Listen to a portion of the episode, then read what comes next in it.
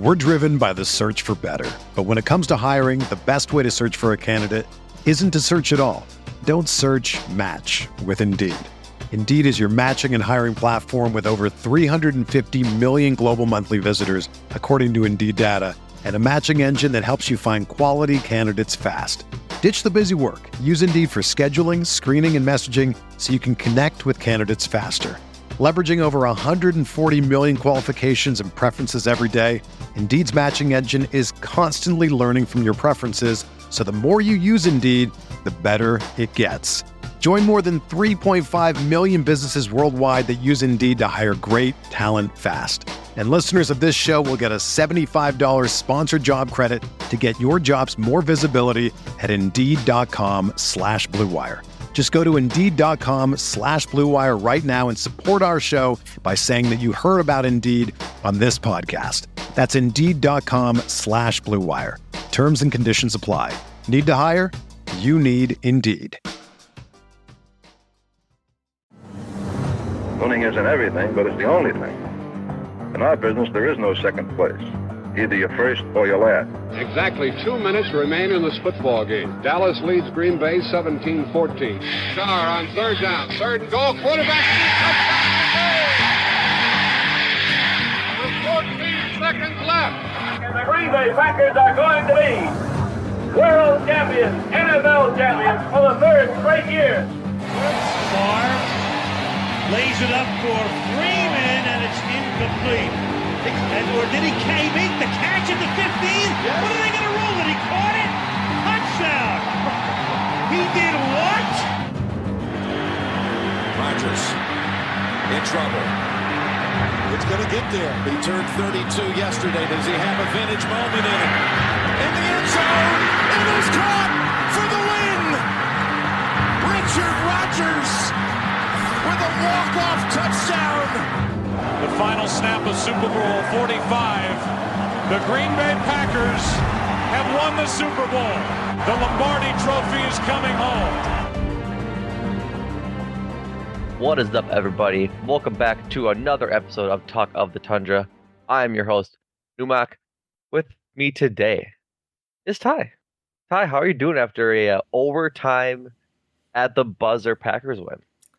You know, I'm good. Uh, it really felt like it was going to be my name and be a tie at one point after both offenses just shut down on their first uh, first drives in overtime. But glad Green Bay got the win, even if they didn't cover. They still got the win, and as we have had to resort to saying often this season, a win is a win is a win. I think that's uh, the new the new MVP of Packers Twitter. It is true Although we would like to see a little bit more consistent play, better play. Really, I think from both ends. You could uh, maybe even say on all three ends from Green Bay in this right. game, but we will take the W and move on to next week in London. As it has been every single game this year, it's been an ugly win. Like we haven't well, had any. Well, well I, I, would have gladly taken that week one. Yeah, well, that's Since what then, I, yeah. yeah they've been ugly games nonetheless. Uh as we we talked about went to overtime 27-24 Packers against uh Bailey Zappe. Only Brian Hoyer for the first I think two drives. But uh, I think he went with a concussion. Just I don't don't really know how it happened. I watched the replay of Rashan Gary sacking Brian Hoyer. And like obviously concussions and head injuries are weird. They're probably being extra cautious given the Tua news. Yeah. But he didn't like hit Brian Hoyer in the head. He didn't drive him into the ground. It just kind of was, it was weird. Yeah, I that and Adrian Amos, who made a yeah. string tackle and went out. It did feel to me like, and I think it's kind of the players because it seemed like Hoyer really like got himself out of there pretty quick, and I think well, Amos yeah, so did too. Yeah, yeah, I, I think I, for my read was the players saw the Tua thing and maybe you know, maybe it was more prescient on their minds that, you know, the second concussion stuff and how risky this all is. And I think guys were like, hey, I'm not, um, you know, it's, you know, love the game. It's regular season. You know, there's one of these teams is a 10 and a half point favorite. You know, I don't want to die or have serious issues. Like, I'm just going right. to be safe. which I, I think is totally fine. I think. Oh you know, yeah, that's why you have 53 guys on the roster plus a practice squad. You know, Yeah. that, that's the point. So that's that was my read on it. Cause I, I don't know. Maybe those two guys would have checked out if the Tua stuff never happened.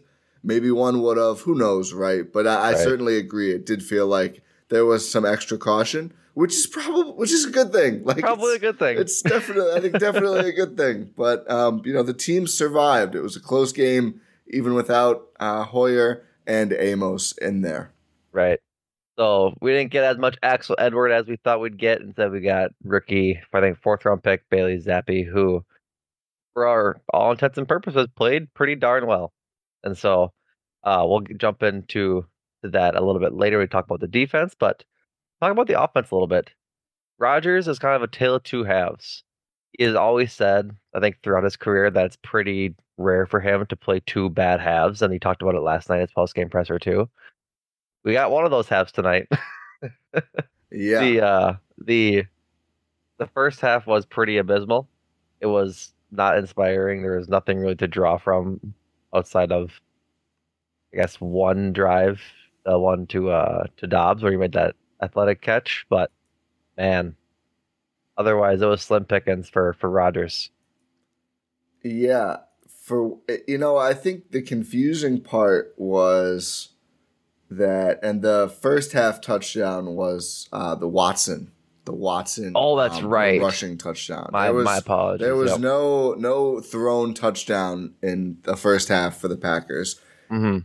It I don't really understand it. You know, I, I wondered uh, aloud during the game, like is something up with his arm? You know, they they didn't attempt a hail mary on the last play of the first half. They they Right. ran a play, just threw it underneath and did the lateral thing. Um, second half looked much better, and there were some strikes in the first half as well. He's also just missed a lot, and I I don't really know why. I mean, there was a deep ball to Christian Watson that you know it just seemed like kind of came out as a little bit of a duck, and it kind of like the wind caught Yeah. it, and Watson wasn't able to get to it, which is just you know I think for a lot of quarterbacks pretty normal stuff. For Rodgers, not really. I mean, I'm just used to seeing lasers come out of the guy's arm, and I know he's in his late 30s now, but and we did again we saw some lasers in this game. It's just off, and and not all of it can be attributed to oh Doubs and Watson are you know not not adjusting to the ball, not running the right stuff. I mean, Right. Doubs certainly had a couple mistakes we'll get into. Also had a couple of great plays we'll get into, but like you know Cobb and Lazard were getting missed on routes late in that late in the first half. It was just very bizarre. It was just like not working. And again, I think I, I would say even though they ended up winning, I have some reservations about not maybe seeing Aaron Jones enough. Although he did carry the ball 16 times, there were Right. just some long stretches where it just felt like we weren't seeing him quite enough. Dillon also carried it 17 times, so the ground game certainly did get involved. I mean, they end up having nearly as many carries as Rodgers has attempts, and of course, uh, they did catch. Actually, only caught one. Oh no, they caught four balls, but Jones just didn't get a lot of yards. But it's just Yeah. off. I, I don't know how much more we can really say. Just the decision making, the the throw um, decision making, especially on the pick six, Right. and the actual balls were just not there in the first half. But as Rodgers said after the game, doesn't usually have two of those in a row. Thankfully, that did not happen uh, in this game. Right. So playing off of that, Rodgers talked about like a lot of his play in his press his post game conference and touching on he didn't touch on us, I'm gonna touch on it, but like the ducks versus the lasers that we saw in this game. Like there is a couple I, I think it might have been the Watson play or it might have been Lazard. They're going up the the left side and Rodgers just lofted it to whichever receiver it was. It just fell incomplete. But it was like one of those real big arcing ones that just kind of drops harmlessly. And usually you see kind of Rodgers kind of drop that in there, but it just ended up not happening. And then contrastly, the second half, when he played better, he threw that absolute bullet to Tonyan. Like we're used to seeing those like that kind of throw from Rodgers all the time, and not the ones that just sort of fall harmlessly. And then um the Hail Mary, uh, Lafleur said in the post game that it just wasn't the look they got at the line, not to not, not to throw it. That's why they threw it underneath. And uh, Lafleur said he did not want to see the the pitch back to EJ from Cobb. He was like, "Nope, would have rather he just went down." Which is uh funny to see that they're just trying their best to win, but maybe we just go down next time and go into the half without turning the ball over. Yeah, that I did for a second. I was like, this could get really disastrous if like this ball gets like punched Yeah. or something and scoots out scoots out the wrong way.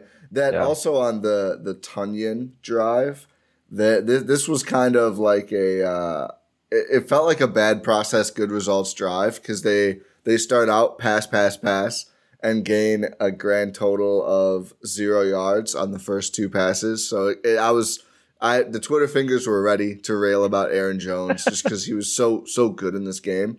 But the third pass was that was deep right to Lazard for 32, and it was same deal. It was like complete contrast from the duck to Watson earlier, and I think that was the right side. I think though both of those plays were the same part of the field. It was a laser that Lazard it wasn't even open. We just laid out and, and hauled in, and Yeah. that I think really boosted them and set the tone for the second half. It was like you know, early-ish in the game. You don't want to say this, but it kind of felt like a little do or die in terms of like we got to get going. I mean, you know, obviously we're not too worried about Bailey Zappe putting up 50 on us, but at a certain point, you just you got to get moving in the right direction. It took Green Bay quite a while to do that in this game, but the defense really did keep them in it. Basically, basically giving up 17 points. I think the second half the defense is going to look and you know feel a little bad about how much they were they did give up to a New England team captained by a third string quarterback, but in his rookie year. But still, uh, they gave up 17 minusing the pick six, so certainly not you know a bad performance per se from Green Day Green Bay's defense. Right.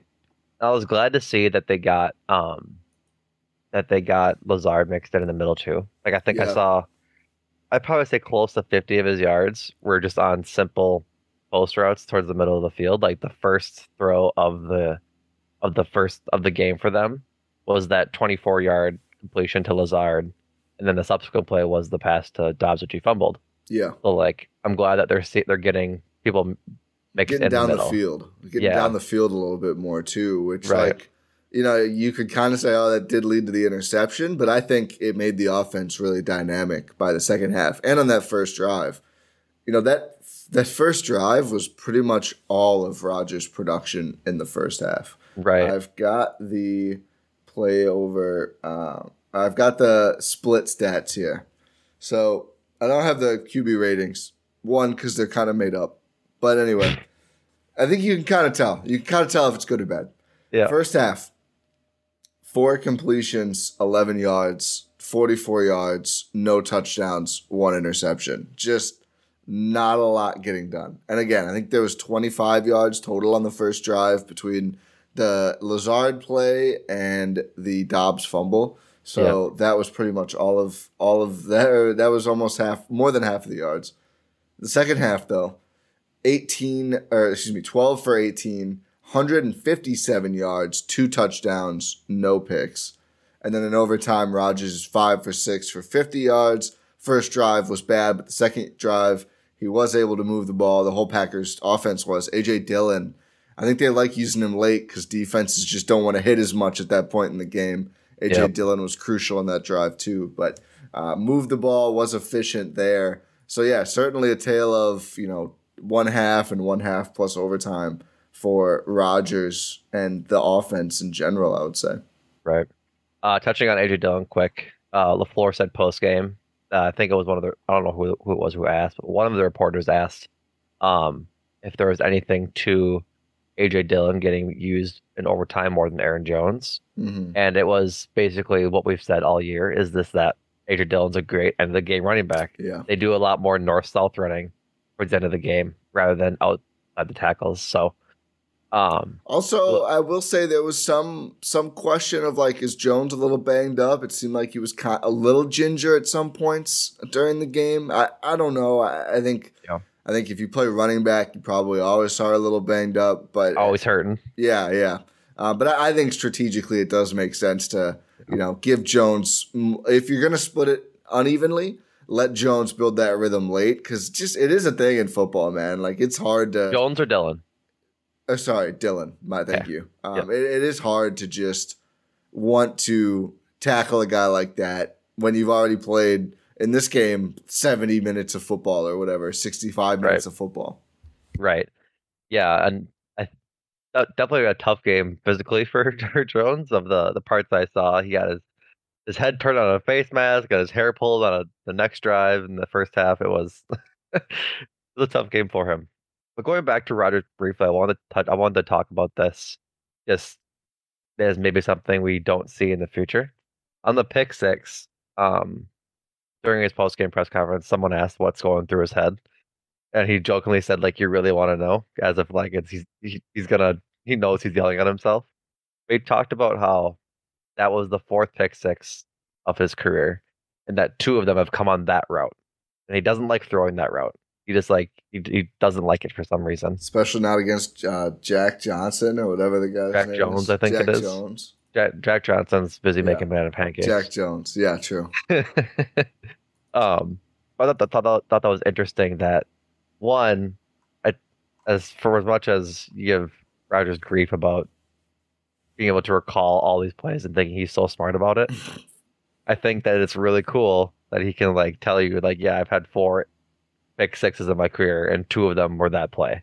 Yeah. And so he talked about when he went to into halftime, he had a little talk with himself with an assist from David Bakhtiari, and that kind of reset him for the second half. So it's at least good to see that he still has that mentality of being able to reset after all these years and not get too in the weeds with it.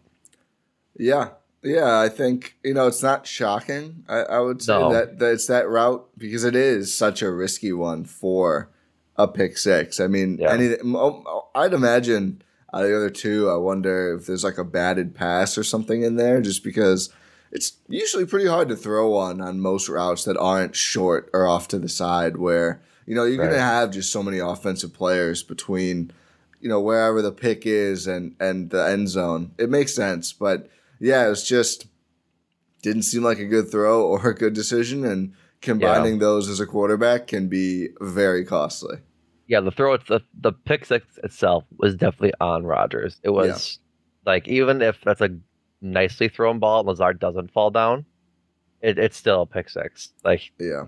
it was just one a good play by the cornerback, two a very poor throw by Rodgers. Yeah, I mean, I think the best case at that point, given where the coverage was, is you try to lead Lazard out of bounds like really heavily, and maybe he can toe Right. drag in if he stays up, but not sure. It's just that that route is tough because if it's built into the offense, like you just got to know sometimes it's just never ever there, and you can't Yeah. even try to throw it. And I think that's probably why Rodgers doesn't like it, is because most routes, even if it's covered, like he'll make it happen. But that one, like playing so diagonally with the sideline, it's like it can just never be there. Right, exactly. But that was one of Lazard's eight targets, but he ended up with six receptions and 116 yards. Without a doubt, the best uh, production game we've seen from Lazard this year. He had a couple touchdowns in other games, but not nearly as many yards and not nearly as uh, featured as he was this game. I think this is one of like his true his truly first wide receiver one game we've seen this year. Yeah, totally agree. Gained more yards than any Packers skill position player. Uh, even actually, yeah, even Aaron Jones by one. Um, but really, just like, and none of it was. I mean, there was some very nice catches, especially the sideline one, but it just felt like he's just doing his job. You know, kind of reminded me almost of like a um, of a Jordy Nelson game, and that like he's not he's not constantly mossing people like Doubs. I think has flashier plays, even if there's less of them. But he's just like he's out there running the routes, like making the catches, like just doing his thing. If he has space, he'll run. If he doesn't, he's just gonna go down and and get back to the line. And I think that's the kind of receiver that you know is is probably Rodgers' favorite. Like just keep going Right. out there and doing the routes and and you know just consistently making yourself a good target. And that's what uh, I got from Lazard this game. And yeah, I think really encouraging. As much as we talked about and will talk about Doubs and Watson and how important they are, Mhm. at the same time, like it's also really important that Lazard is good. Like the Yeah. Packers have this year goals, and he should still be the guy for this year. So I think it's almost underrated or like going under the radar how great he was and how important it is, and really hope to see more of this from Allen Lazard as the Packers, you know, go on this season. Right, absolutely. I think to, to steal uh, adage from uh, Larry McCarren, who was listening to the radio but yesterday, uh, Allen Lazard just brought his lunch pail to work. He just he was working hard. He wasn't doing anything flashy. He was just getting the work done, clocked in, clocked out. Hundred percent. Yeah, That was a that was a good one from him. Yeah, let's talk about those rookie, rookie wide receivers. Uh, are we sure they're both wide receivers? I think one of them is a running back at this point. You think it, that they would have drafted another running back, given how they use Christian Watson? And I'm like, on the one hand, real happy Christian Watson got his first touchdown in the NFL. and he got Which- to Lambeau Leap. and he got to Lambeau Leap, and it, I'm really happy that he finally got that that burden off his shoulders. On the other hand, I really wish they just start using him as a receiver. Like I It- know that I know that I know that there's a game plan and it's working. Like clearly the the end arounds and the the jet sweeps are working with Chris like with Chris Watson in that role on this offense. But at the same time, I feel like there is so much more of an opportunity to see what he has at receiver and mixing him in more that way. That way you have three talented wide receivers at that position when you want to go five out or you want to go four out and just let him use his speed and get down the field to spread out that defense and open up the inside or open up the middle of the field, sort of the under routes, should they be there. And we just haven't seen that a lot outside of that first throw in that Vikings game. Yeah, I mean, again, there was an attempt in this game, at least the deep ball Right. to him that the ball just the ball just sailed a little bit. Mm-hmm. I, on the one hand, I would like to see him targeted more, um, in the it really targeted more, not just the the underneath stuff. On the other hand, I don't mind that they continue to do that. A to a from the you know not from the Watson specific side, but just from the Packers as a whole. It's it's a good use of a player who does have some questions, you know, about his about his game right now as a receiver, as we've Right. seen, you know, in the in the Vikings game, but is sub four four speed, and it's like you are you're getting real positive. You got a touchdown out of him on a play where I don't think anyone even touched him. Like Right. I, I do think it's good for him and for the team to keep him involved. What I hope is he continues to also get to run routes and actually be targeted. Like again, he was once in this game. Once, I mean, he, he had three targets. He had one catch for eight yards that I believe was very underneath. I don't remember the other one if it was a deep pass or not. I'm gonna guess not, but I'm honestly not sure. Mhm. Um, but I, I just hope that they do both with him. But I don't mind the gadget stuff because it's working well for Right. the team, and I think it keeps him involved, and at least he's like getting touches. And I think if his future is to be like you know a Cordarrelle Patterson kind of player, which I'm not shoehorning him into that now. Yeah. But if it is, that's not terrible, and you can still No. get a lot of use out of someone like that. And it does seem like they're kind of shaping him up to be closer to the third or fourth, probably fourth receiver. I mean, maybe lower than that when Watson is back. We'll see, or when Watkins. Watkins, is back. We'll see. Um, but also always having touches in there on the sweeps and screens and end arounds and that kind of stuff, which I'd like to see him a little higher priority, but you know, Doubs has incredible catches. Lazard looks like wide receiver one, and the vets have been good when they've played. So I kind of get it. On the other hand, We're driven by the search for better. But when it comes to hiring, the best way to search for a candidate isn't to search at all. Don't search match with Indeed. Indeed is your matching and hiring platform with over 350 million global monthly visitors, according to Indeed data, and a matching engine that helps you find quality candidates fast. Ditch the busy work. Use Indeed for scheduling, screening, and messaging so you can connect with candidates faster. Leveraging over 140 million qualifications and preferences every day, Indeed's matching engine is constantly learning from your preferences, so the more you use Indeed, the better it gets. Join more than 3.5 million businesses worldwide that use Indeed to hire great talent fast. And listeners of this show will get a $75 sponsored job credit to get your jobs more visibility at Indeed.com slash Blue Wire. Just go to Indeed.com slash Blue Wire right now and support our show by saying that you heard about Indeed on this podcast. That's Indeed.com slash Blue Wire. Terms and conditions apply. Need to hire? You need Indeed. The two players that came to mind for me, you said uh Cordarrelle Patterson. I thought of Percy Harvin and Tavon Austin. yeah, Like they're it seems like they're being cut from the same cloth right now, which Yeah, I guess that's fair, considering Cordarrelle gets a lot more usage than Watson. I mean, Well, obviously, you know, well, Watson's yeah. not going to be a true running back with these two guys that they have either. Right, and like Cordarrelle Patterson to start his career was a true like route running receiver. Has now transitioned to that like running back first, wide receiver second kind of role, which has worked well for him. Good for him. I just don't want to limit his use right away before we actually see what he can do as a receiver. Because like Yeah. I think he does have talent as a route running receiver, I think as opposed to like Tavon Austin, Percy Harvin never really got there. I think Percy Harvin had some good years. I think if he ends up prime, like the injuries really derailed him, but if he ends up being like what Percy Harvin could do, I think that's the best case right now for Right. for Watson. Is like a good dynamic receiver who obviously can stretch, and that's what they use him for when he does run. He stretches the field well. Who also they're going to make sure he just gets the ball, even if he's not getting those, even if the defense does bottle him up. I think that that's a that's a great comp. I would say. Yeah. So overall, both rookie receivers get a touchdown, one running, obviously one ru- or one receiving. And I think Doubs is continuing to show his athleticism on these touchdown receptions and on just week in, week out. He's just really showing why we drafted him. Um I'm gonna see I'm pretty sure I pulled the tweet up. The uh the list of the fourth round receivers in the NFL in NFL history to record as many receptions, yards, and touchdowns as Romeo Doubs through four games. Your good friend Marques Colston. Oh, And- the quiet storm. End of list. Yeah. Last week, that same stat with uh, receptions, yards, and touchdowns through three games was uh, Marques Colston and Hall of Famer Steve Largent. Oh, no. Wow. Steve And- And then end of list. Yeah. yeah, Only, I, I think uh, it's kind of funny that he got all the way to the fourth.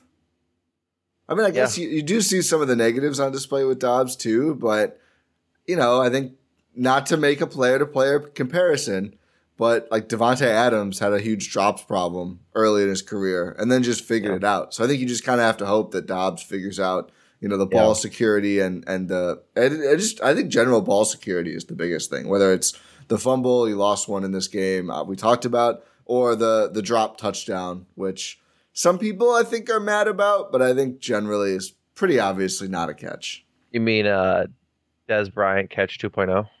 Yeah, pretty Which, much. like, I saw the the play and I saw the replay, and it's like I don't think Rodgers was too mad at Doubs for dropping it because Rodgers in this post game had talked about that, like you that ball wasn't thrown well. He didn't uh, put it in the right spot. Maybe I've been like a tad too long, but like all in all, he caught the ball. The yeah, problem is is that he was running full speed, falling down, yep, and it's hard to brace yourself with the ball and everything in your hand yeah, and it, it just came out like for all intents and purposes he quote unquote caught the ball he just didn't complete the process which is one of those stupid nfl rules but yeah. overall, especially great stupid play. because if he had caught it on like the two and taken a couple steps and fallen forward, it's a touchdown. a touchdown But yeah because it happened in the end zone, you have to complete it all the way through. It's a, a little dumb, but also I get it because otherwise, like Yeah. if, if it was just at any point in the end zone, I mean, you could have like your hand on it for a second and just blast it and it's a touchdown. It's it's complicated. I mean, we're not here to debate M- NFL rules, but it, w- it would have been great if he held on to it and had a two touchdown game. But still, I'd, I'd say the one that did count, that touchdown, was like I don't I don't know what what about it necessarily, just like the way he hung in the air, just a Mhm. really cool and impressive Romeo Doubs touchdown. And I think there was a little bit of after the fumble, a little bit of like, oh, here we go. Is he not going to get targeted again? i was kind of feeling that too until i saw the touchdown i felt the same way I just I think we're past the, that with Doubs at this point. Like I just Yeah. think Rodgers realizes, and you know maybe with Watkins back this changes. I don't think so. Like I think Rodgers realizes like the dude is special and he can make these highlight plays, and Yeah. he's you know probably up there with Lazard at this point in terms of the guys he trusts to make all those plays. And if you look at it, those two had double the targets of anybody else on the Packers. I think Doubs is just here at this point and will continue to be here even if there are some mistakes. Maybe because there's just not other options, but also Right. I just think because the upside is pretty damn apparent by now. yep uh, post game rodgers said at his press conference quote romeo's growing and making some plays hit him twice i hit, i hit him twice in the last drive so obviously i have confidence in him and i went to him on that key third down with two minutes left in the game that was him talking about just sort of trusting Doubs. Like that was kind of the uh um the narrative, quote unquote, for the first few weeks was like, do you trust these these rookie receivers? Are you gonna sort of ice them out after they have drops? And Rodgers kind of put that to bed last night that um he's just gonna have to keep throwing to him because he's proving it. And then uh, yeah. on that touchdown, two things. And like still Rodgers in his presser had said that he told Watson and Doubs like in training camp and just throughout their talks not to look for back shoulder throws because he's like I'm like he's like I know they watch tape and they know that I like throwing that to Tay and like throwing to Nelson and yada yada yada. He's like don't look for them like try to catch it square and not reach for it on the back shoulder. Well, that throw happened to like float a little bit on Rodgers, and Doubs made the great adjustment to catch it back shoulder. And uh, after the word or after the game, uh, Rodgers said he told uh, Romeo, uh, "I'm going to keep coming to you. I'm proud of you. That was awesome on the last drive. and an awesome back shoulder catch." So he recognizes the kid has talent. Yeah. That's all you can really ask for at this point. Yeah, it was just the way that play. It seemed like I mean, it's not a super long ball or anything, but just the way he adjusted to it and reeled it in. It was just like, for me, it was like, a, oh wow, like that's uh, you just don't see a play like that all the time. So Yeah. And even from Doubs to the when he's at his locker there talking to him. After the fumble, he was talking about like not getting too down and it's like becoming a more mature player and recognizing that yeah, at one point is the end of your career. And then he's just thankful to know that he'll have more opportunities to make plays. And he did. So great presence of mind by by Romeo Doubs. Yeah, and I think going back to one last thing on like the oh he's not going to target him thing. There were some like uh, stuff shared on Twitter and everything about oh he hasn't targeted him since for a Yeah. while after the fumble. He had thrown like three passes over Yeah. like ten in game minutes. Like the no nobody had been targeted much since. I think the the Packers offense in general was ground to a halt. So I don't know if that was an agenda so much as just not many plays happening uh, Right. for for the offense. But Um real quick before we move to the defense, unless you have anything else on the offense. Uh trenches a little bit. I figured we could Trenches a do a, little bit. trenches transition maybe. yeah. Well we'll get to that in a second. Randall Cobb, Oh, uh, as you talked about, showing up as Wes Matthew traits again. That's all I wanted to say. He was when they need him, man. when they need him. Like I saw a couple plays in the second half where he just made two really big third down catches, and that's what they needed him. I'm guessing you didn't hear the broadcast for those, but Romo talking about him. It's kind of cool. Romo said, you know, it feels like Cobb is is younger Cobb again. Like he's really getting separation on these routes and, and just hauling in balls. And I was like, it kind of does feel like that, Tony. I think Yeah. you're right. A little bit, yeah. I. Like, I after he says it, I reckon like I'm realizing, yeah, he's kind of getting that that separation. But yeah, cool, cool bit by confirmed good analyst Tony Romo. I, I thought it was a good Romo game. I know people hate Romo sometimes, but he wasn't doing the calling the plays things too much, and I thought his insight. I was good. like that. I don't mind it either. Yeah, like I like that. It gives me like, like I feel I feel like I know more than I do when Romo does that. Oh yeah, I was thinking that too. I was also I was thinking the same thing, Tony. yeah. Yep. trenches. It was a uh, an up and down game for the trenches, especially on offense. I feel like we saw EJ not play as well as we would have liked to see him play. But on like the literal flip side, I didn't see Bakhtiari give up many pressures either. Yeah, I think once he got beat, and that might have been the only time. Um, I don't remember if it was a Rodgers sack or what. Rodgers actually only gets sacked once, which feels pretty low, and there's only three QB hits from New England. But it really felt like Matthew Judon was wrecking stuff for, especially a lot of the first half. Um, and I'll be interested to see like the amount of throws that were under pressure for Rodgers in that first half, which I'm sure, you know, he's took some shots. I think it might have been Bach getting beat the play Rodgers. I don't remember what the actual throw was. I don't think it was the pick six, but he got lit up on on one of the balls early. It wasn't a sack, but he did take a shot.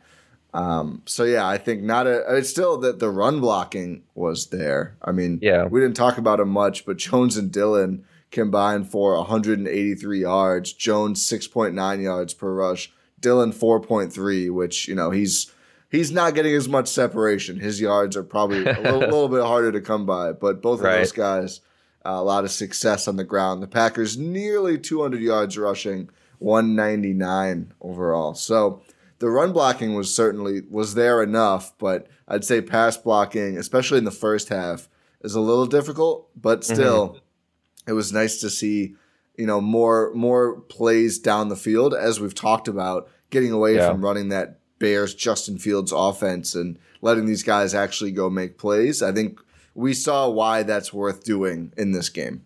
Right.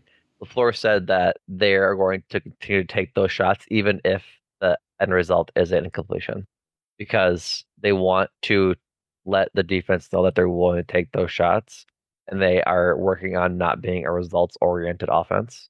So it's all about like the process. So if like an, a deep incomplete pass down the sideline falls incomplete, obviously, they're okay with that so long as it sets up a bigger play or an as big play later in the game that has more impact um, Yeah. on them winning.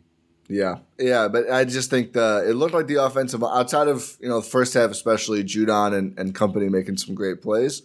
Overall, though, Rodgers again only gets sacked once and is able to sit back a little longer than the Yeah. first couple of weeks and, and make those throws downfield, which is a great sign. Yeah, that that sack wasn't a good one. I didn't like that. It it was the the play EJ got blown up by uh by Judon, and I don't know if like Rodgers was like flat footed or something, but Judon like got his arm on him, Yeah, but like wasn't grabbing. He was just kind of like pushing him, and then Rodgers like just like didn't move. Like he there was a lane for him to escape and kind of um step out and evade the rush and just didn't and fell down. I was I was again first half Rodgers. he oh he I think I don't know if I can't remember if it was Judon now or not, but at one point he almost got thrown down by like one hand and does like almost like a full flip, like Oh, kind of Wasn't that the the fourth quarter? Yeah. Wasn't it? Yeah, that was Yeah. that was Judon too. He like did like a, a ballerina twirl. and Yeah, just to stay up. but- I, I, I honestly, I was like, he's gonna fall over. It's gonna be a weird looking sack, but he credit to him for for staying on his feet there.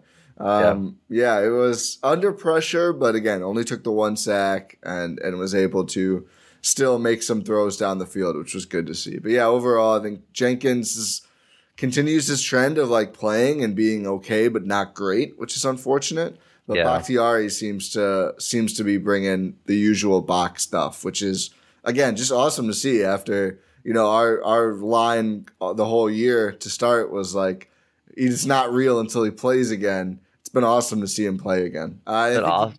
he played more of this game as well. yeah, it's been awesome to see him actually exist as a football player Exactly. and see why we paid him that money. Yes. Money aside, money, money doesn't matter. yeah. Yeah. Like, it's nice to see him live up to the expectations that we wanted to see him after being out for so long. Hundred percent. Should we do Good. defense? Yeah, so we jump into the uh to the uh The Rashan Defense. Gary show. we can do that or we can go defensive trenches. Kind of Whichever- similar. Similar. Yeah. Except worse if you talk about it trenches as a whole. Because I, Yeah. I don't know how many guys look good on that Let's- defensive line besides Let's Rashan. uh let's start with the good. Okay. Rashan Gary. He dude's the dog. Yeah. Confirmed dog. I think he had two sacks, Two right? sacks and a tackle for loss and seven total tackles, which is he was everywhere, man. Like he Everywhere. was making plays, wrecking stuff, very much matching, I think, what Judon was doing on the other end. And just really, it just felt like even it, the, the stats are good, but it still it seems like it's honestly selling him short. It just felt like he was everywhere when the Packers needed him to be. Just a truly awesome game from Rashan Gary. A lot of like Right. jump up out of the couch and get pumped stuff from him. And again, I think almost all of the big plays coming when the game was like really up in the air still. I guess which pretty much the whole game because it went to Right. overtime. But you know, every play he made felt like a big play. Right. There was the uh the first drive for Bailey Zappe um when they were really backed up on like the four yard line. And it was third down. And Rashan Gary did a little uh stunt where he like faked driving off the edge and then went around to come up the middle. And I was like, man, don't let Rashan Gary absolutely annihilate rookie quarterback Bailey Zappe. Because that was gonna end badly because he was coming full force right down the A gap essentially, and Zappe ends up rolling out and throwing a complete pass to make it fourth down. But I, I like remember thinking, I'm like, wow, thank God that Zappe saw, saw him coming because that would have been a awful end to a first drive for a rookie quarterback. Yeah, yeah, especially while the you know I it really it took that drive I think for him to settle down a bit too. So I don't know if he would have been able to settle down if Gary found found got home on that one. Yeah, exactly. But overall, Rashan Gary, that dog, I don't think I've seen uh defensive player of the year uh odds for uh for this year, but I would imagine Rashan Gary's kind of up there. I mean, certainly has been one of the the big standouts uh, for Green Bay side this year. That's for sure. Um, really, I think actually we've got the full grades aren't out, but we've got a PFF blurb on Gary. Okay. Uh, if you're making a list of elite edge rushers in the NFL, you better include Rashan Gary after today. He recorded two stops in run defense that pales in comparison to what he did as a pass rusher. He racked up three sacks, so they count sacks differently. So, Okay. according to PFF, he got a third one too, including knocking Hoyer out of the game and another forcing a fumble he recovered, and two more pressures on only 21 pass rushing snaps. So basically, a fourth of his pass rush, pass rushing snaps, he either got the sack, and I wonder if that's the fumble doesn't count as a sack, or I'm not sure where the discrepancy is. But I don't know. and two more pressures, which basically mean you know obviously harder to complete passes under pressure uh, in those snaps. So really, again, just further confirmation Rashan Gary was wrecking stuff. Uh odds from this website as of September 27th have him at plus 2500 behind Micah Parsons, Myles Garrett, Nick Bosa, Aaron Donald, and Joey Bosa. It's a good list. He'll probably rise Good above the list. Bosas after those injury news. Uh, at Yeah. least one of the Bosas. Uh, Yeah, this week. And and Myles Garrett, he didn't play this week because of his oh yeah, his car crash. accident. Yeah. Um, yeah, he's shaping up to have a fantastic season. Already is having a pretty good season, but shaping up to be a special one. But run But- game defense. I was gonna say let's do bad trenches. Let's do bad trenches. It's concerning. It's. I think you talked about how inconsistent it is. Yeah. Like there's times when they just look good. They're stopping the run for a couple yards, and maybe that's just how football is once in a while. You just end up know you just know uh, for pretty high certainty what play is going to be run based on team and game planning stuff like that. But uh, Damien Harris, 18 carries, 86 yards, and a touchdown. Rhamondre Stevenson, 14 carries, 66 yards.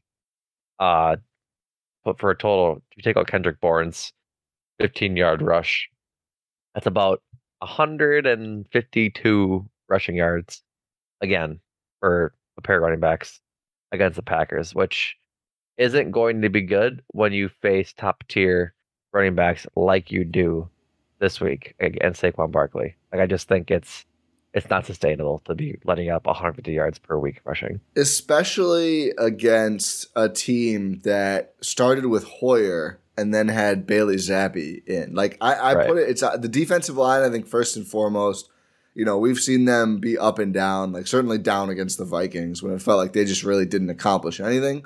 In this game, the pass rushing was better, although there were still some plays where, like mostly off play action, Zappe was able to sit back there and. You know, the guy throws kind of a slow ball, but he was, I mean, he hit his Yeah. throws. I think seems like a pretty good, you know, backup to the backup quarterback. He was able to complete passes, not anything special, but, you know, really had a lot of time on some of those plays. And then the rushing, it's on the defensive line. I'd also say it's on Joe Barry and the linebackers too. Like, it should be easier to make it hard to run the ball when the Yeah. guy under center is a fourth round rookie who's never played before. Like, there's there's no way that you should be able to run 32 times for an average of nearly five yards a carry when that's going that's obviously going to be most of the Patriots offense. I mean Zappe passes for 99 yards on 15 attempts. Like it's not like he's absolutely slinging the thing when he's Right. out there. So I thought it was a little concerning against a team that really in the past game, I would guess most of his yards were off play action, right? Like Mm-hmm. the everything was built off the run in this game. The fact that they didn't even play that well against the run and gave up some chunk passes, I thought was concerning. It's just like it shouldn't be that Yeah. hard to stop a one dimensional team. So again, giving up 17 Yeah. isn't a ton, Kind of is a ton though at home against Bailey Zappe and the Pats. They have a good offensive line, but like it, it just should have been easier, it felt like, to contain. Especially look at the second half where it was nice to see the offense kind of snap out of it and get going. Yeah.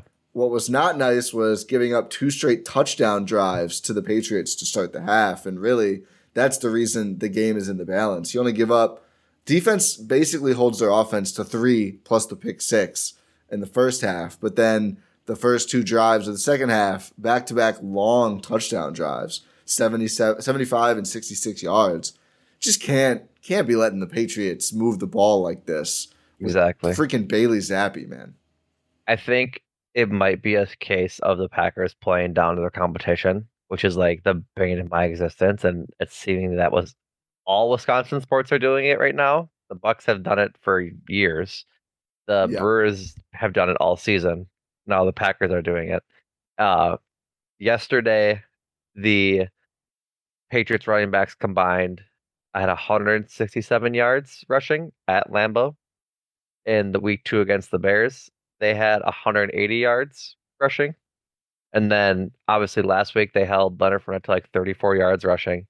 And then uh, week one against the Vikings, I believe they, uh, yeah, they held Dalvin Cook and Alexander Mattison to 126 yards. So it's like, man, if we could just play the run game like we did against Leonard Fournette every game, that'd be good. That'd be pretty darn good. but it's just like, I don't know where it's player focused or where it's Joe Barry focused. At what point does it become a scheme issue versus a, just a player issue?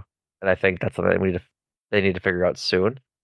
Otherwise, you're going to have troubles against another team that doesn't have a good quarterback and a good receiving core in the New York Giants, but has a really good running back in Saquon Barkley. I think that's what could be a huge thing next week, just seeing Saquon dash the defense. Yeah, and that's a game where we're not sure who's going to go at quarterback for the Giants, so it should be a similar Right. idea if if Daniel Jones is unable that like the pass game shouldn't be that much of a threat. It shouldn't be that Yeah. hard to make I mean Saquon is Saquon. He looks great this season. He does. But running backs, I think maybe less than any other position in football, just rely on everything else to such a great extent that you should still be able to limit them.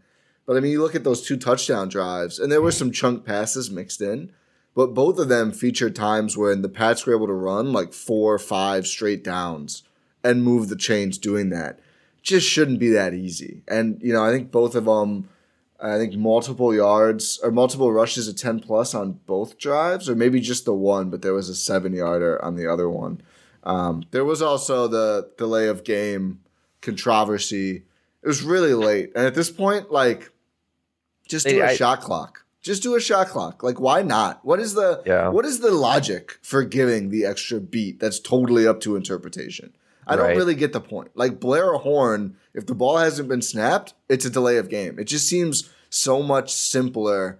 And then there's there's no issue. Like it's very cut and dry. Make it challengeable. Make a light Yeah. go off or whatever. Like it would be very simple to make this entirely cut and dry. Like I get we talked about the catch rule. The catch rule, you can't do that for. It's always Right. going to be up in the air a little bit.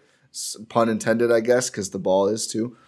But the this thing does not have to be like this. And the fact that the Packers have basically gotten burned two weeks in a row, they still got the wins, but it's just Yeah. kind of stupid, man. Yeah, I totally agree. I was thinking about the same thing. I, I was thinking about making it challengeable. Like Yeah. that's a no doubt they absolutely should be making this play challengeable because it's easy to see. Clock at zero is ball moving. Like if ball's moving at zero, that's fine as long as it is moving. Yeah. But the shot clock idea is great. Like just make the buzzer, make the Yeah. buzzer go off when when it, it hits zero. Like It's It's it's, so simple. Like it's just do exactly what basketball does. That's why imagine the NBA. oh my the god, absolute chicanery if you know LeBron and the Lakers are playing and the ref has to look, see the zero, look back, and then blow the whistle. Like it would be. I mean, obviously it happens so much more that it's really impractical. It's so much faster, but also like it's just a stupid idea to do it the way they do it. Right. It would be. I think players would hate it. Like quarterbacks would hate it. The I'm first, sure like, they ye- would because they year- get away with delay of Well, game yeah. every every Sunday. like the first year or two, just because of like how interruptive, would, like disruptive Yeah. it would be to the game. But at the same time, it just it makes it so much easier and takes the controversy out of a lot of these things. And it's again, not that the Packers haven't gotten away with it too. They've gotten burned on touchdowns with it twice in two weeks. So, which is annoying. Yeah, and uh, part of me wonders, you know, does that does the call have anything to do with the coverage on the play, which was very bad? I think that's maybe reading into it a little too much, but Right. maybe. Yeah. Talk about the the Giants next week real fast. They might be down two of their starters, starting quarterbacks. Like Daniel Jones might not be able to go. I, I think Tyrod Taylor is like pretty sure not going to go. Um, Poor 'cause he got yeah he got pulled out of the game after being subbed in for. I think after one series he got hurt after being.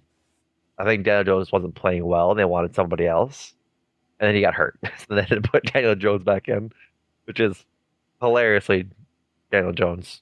But um, yeah, they might be down to uh, another third stringer, so we could see a very similar game next week in London. Yeah, I was. I don't think they had anybody else. Yeah, I I, think think, they were a two QB team, which usually I think is is smart, but it wasn't Yeah. good there. So yeah, it could be someone that they just have to like sign. We're gonna see like I don't even know who would be available. I saw some people talking about it. I it was a no name person, Yeah, which like all due respect, our buddy. Like I know you're uh, you're probably make pretty excited to get your start. We'll know your name when we know your name. I just hope that this week's upcoming London game is not as close as uh, Sunday's London game was. I agree. That's all I want. That was a good game for what it's worth. Like it was Yeah. it was fun. I just Again. Again, kind of like this game. Probably shouldn't have been Vikings. probably shouldn't have been. Saints down QB one, running back one, wide receiver one, and Andrus Peat, and still nearly won that football game. Uh, I think there's is a little bit of randomness in London. Do you see this is going to Oh. be the first London game Yeah. with teams with winning records? Which like It I'm shouldn't be. They tried to give it another crap game with the Giants, but they they happen Yeah. to keep winning football games. yeah, one it shouldn't be. Two, it doesn't surprise me because like the first what six seven years of Jags, them uh, yeah. playing in London was always the Jaguars. Yeah, and it was then it went just to other bad teams. Like the process behind it was Jaguars taking home games in London to try and grow their fan base and try and get some more more fans out there and just general fan uh, enthusiasm. But yeah, first game of two uh, winning teams, and I'm sure it'll look just like it. Uh, what else Um, on the on the defense from this game? I don't think I had too much else. I was happy to see Eric Stokes play, um, not play, but play well. Yeah, Um, Amos made a couple of good tackles. I'm sad to see he went out, as we talked about earlier. his the tackle that he got hurt on was just awesome. Like shoestring tackle in open field, the kind of thing that you know you either make a great play or the offense gets a chunk gain. It was a really nice play. Sucks to see he got you know the the potential concussion. I don't know if it's been confirmed or not, but Right. at least felt like he had a concussion um, after that. purely based on vibes, I'm really happy. Like vibes and just like watching the game. I don't know the exact advanced statistics. Like I know after week one or oh after the Bears game, there was a lot of talk about the missed tackles um, in the secondary and the in the linebacking core. It seems like our secondary is really really good at tackling receivers in open space. Yeah, running game, maybe not so much. Maybe they're getting kind of broken out there. But I think at least once a game this year, I've talked about, written in my notes that it's like, wow, really great open field tackle and a great spot by Eric Stokes. Great, great tackle by Rasul Douglas. Like, because Rasul had another one in this game too, where he just shot the the screen and yeah, tackled. And so I think it's really awesome to go from a Dom Capers defense way back when, when they could not tackle in open space, seeing these guys now tackle in open space and make big stops when they matter. Yeah, I think outside of the first touchdown, the the delay of game touchdown, um, where the coverage really blew up, it seemed like overall they did solid. You know, even down Jaire and, and Amos, but hopefully they can start getting those guys back before we face a real quarterback again. Because I do think there's probably some more holes that just aren't getting aren't getting taken advantage of. But Right. overall, the unit, you know, again held the Patriots to 104 passing yards they should have, but still nice to see considering there were, you know, plenty of guys who had to get bumped up, including Rudy Ford, the special teamer, who filled in and, and seemed like played fine uh, on defense. Right. That's what I talked about in the pregame or in the preview pod uh, this week was that these next four games are really important for the Packers, including this one, because they're not going to be playing top level quarterbacks. They're not going to be playing top level teams. They should be getting all these wrinkles ironed out so that when they go into the second half of their season, they're where they're going to face better quarterbacks and better teams. They're ready to compete and ready to actually play up to playoff level competition as opposed to the Bears, as opposed to the Patriots, Giants, Jets, and Commanders. Like Yeah. the second half of the schedule is definitely a little harder than the first half because after the Commanders game, they play the Bills, the Cowboys, the Titans, Eagles, the Rams, the Dolphins, and the Vikings again, and then Lions twice. So, and the Bears again, obviously, but that's a lot of good teams, a lot of Yeah.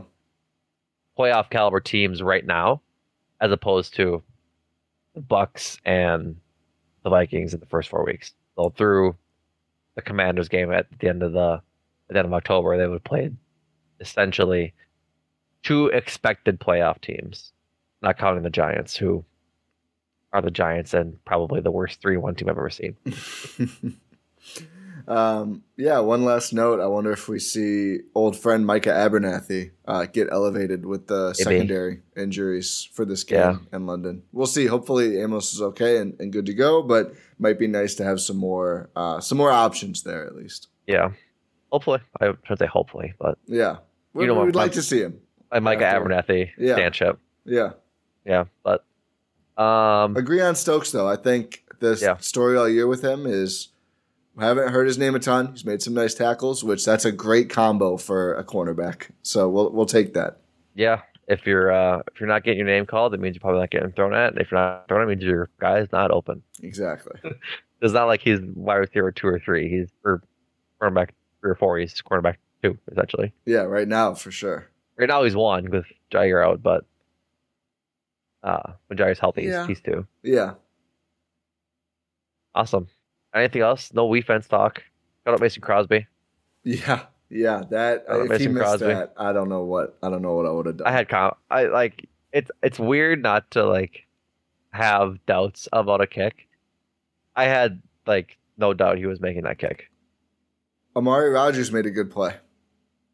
It got overshadowed. The punt, I don't remember. It was late in the game, but I, I don't think it wasn't overtime yet. I think it was fourth quarter. But the Pats punting from near their own end zone, and the Mhm. kick was bouncing in front of him, and he snagged it and brought it forward, probably less than ten yards. But that thing, that sucker looked like it would have rolled quite a while or bounced quite a while behind him. So it was nice to have the awareness to snag that and do the unsafe move, which we see him do the safe move too often. Um, there was a penalty that kind of ended up not mattering as much, but not his fault. And I thought that was like that was a heads up high IQ play to try and flip the field in your favor. So we Mhm. we've ragged on Amari Rodgers, who has not done a lot of great stuff, but that play in particular, I thought eh, it's a nice Amari Rodgers play. Fair enough. The We'll bar take is him. low, but that was a nice play. The bar is the floor. Is that the old uh, Michael Jordan quote? This this ceiling is the roof. Yeah, yeah. This is the opposite. This is the opposite. Alrighty. If nothing else, good, ugly win by the Packers this week. We'll be back uh, Thursday for a preview of the trip across the pond to go to go to London for the Packers' first time playing overseas against the New York Giants. Um, eight thirty, right and early Sunday. Little morning cup of coffee, maybe little waffles, hash browns, maybe. To go with to go with your football. Maybe some beans. Be very on on on brand or on you know on trend for the London game. Get some beans in that breakfast. Yeah, that's what that's what you really want is beans to go with your toast and eggs. Yep. Celebrate the London game the right way, folks. Celebrate London the right way, folks. All right, everybody. Thank you so much for listening to another episode of Talk of the Tundra. We will see you again, as I mentioned, on Thursday for the preview of the Giants game. Uh, hi. Thanks so much. Numac, thank you.